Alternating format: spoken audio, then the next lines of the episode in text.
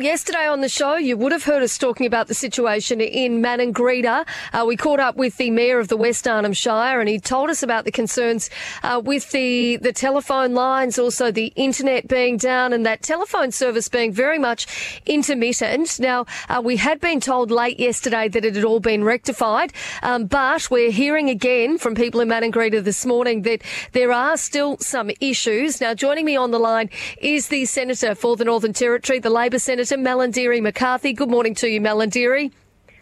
Good morning, Katie, and good morning to your listeners. Now, this is something that has been a concern now since Thursday last week. We understand that there are some Telstra technicians out in Maningrida today, and we ended up getting a statement from Telstra yesterday. But Malarndirri, um, it is still a concern, isn't it? Absolutely. I'm still getting uh, calls from people in Maningrida or texts letting me know that this isn't uh, satisfactory. Uh, what seemed to be a really happy moment uh, late yesterday afternoon has now turned into some more despair, Katie, and more than frustration. Like I'm actually ropeable that this is still a major concern when we're only a few days out of Christmas. Uh, we have residents across Maningrida who have contracts with Telstra, and I will certainly be going really hard with Telstra if this is not fixed. And the statement that we received yesterday from Telstra, I will read it out to you. It says Telstra is currently working to resolve an intermittent issue with 3 and 4G mobile services in Maningrida that's been impacting services since December 16. However, landline services and NBN internet services are not impacted and continue to work. It goes on to say we believe the problem is related to our local transmission network and are looking to get the issue resolved as soon as possible. We apologise apologise for any inconvenience caused to local residents during this time. In relation to EFTPOS, most EFTPOS machines have a capability to connect via fixed line, Wi-Fi or mobile services, and we always encourage stores across the NT to have a backup connectivity option to ensure that they can continue trading and supplying services in case of an outage. Senator, what is your response to that statement from Telstra yesterday? Well, clearly uh, that is not good enough as well, uh, Katie, because their response yesterday is a far cry from what is actually happening in Maningrida today.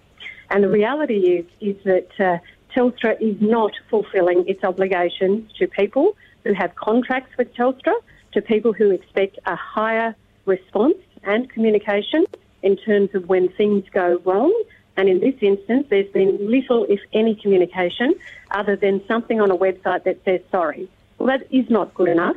And I'm saying to Telstra, if you're listening, I will be calling for a Senate inquiry into Telstra communication across remote and regional Australia, in particular uh, in Arnhem Land, because this is happening way too often, and the slackness of Telstra in supporting people in our remote and regional Australia is just not on.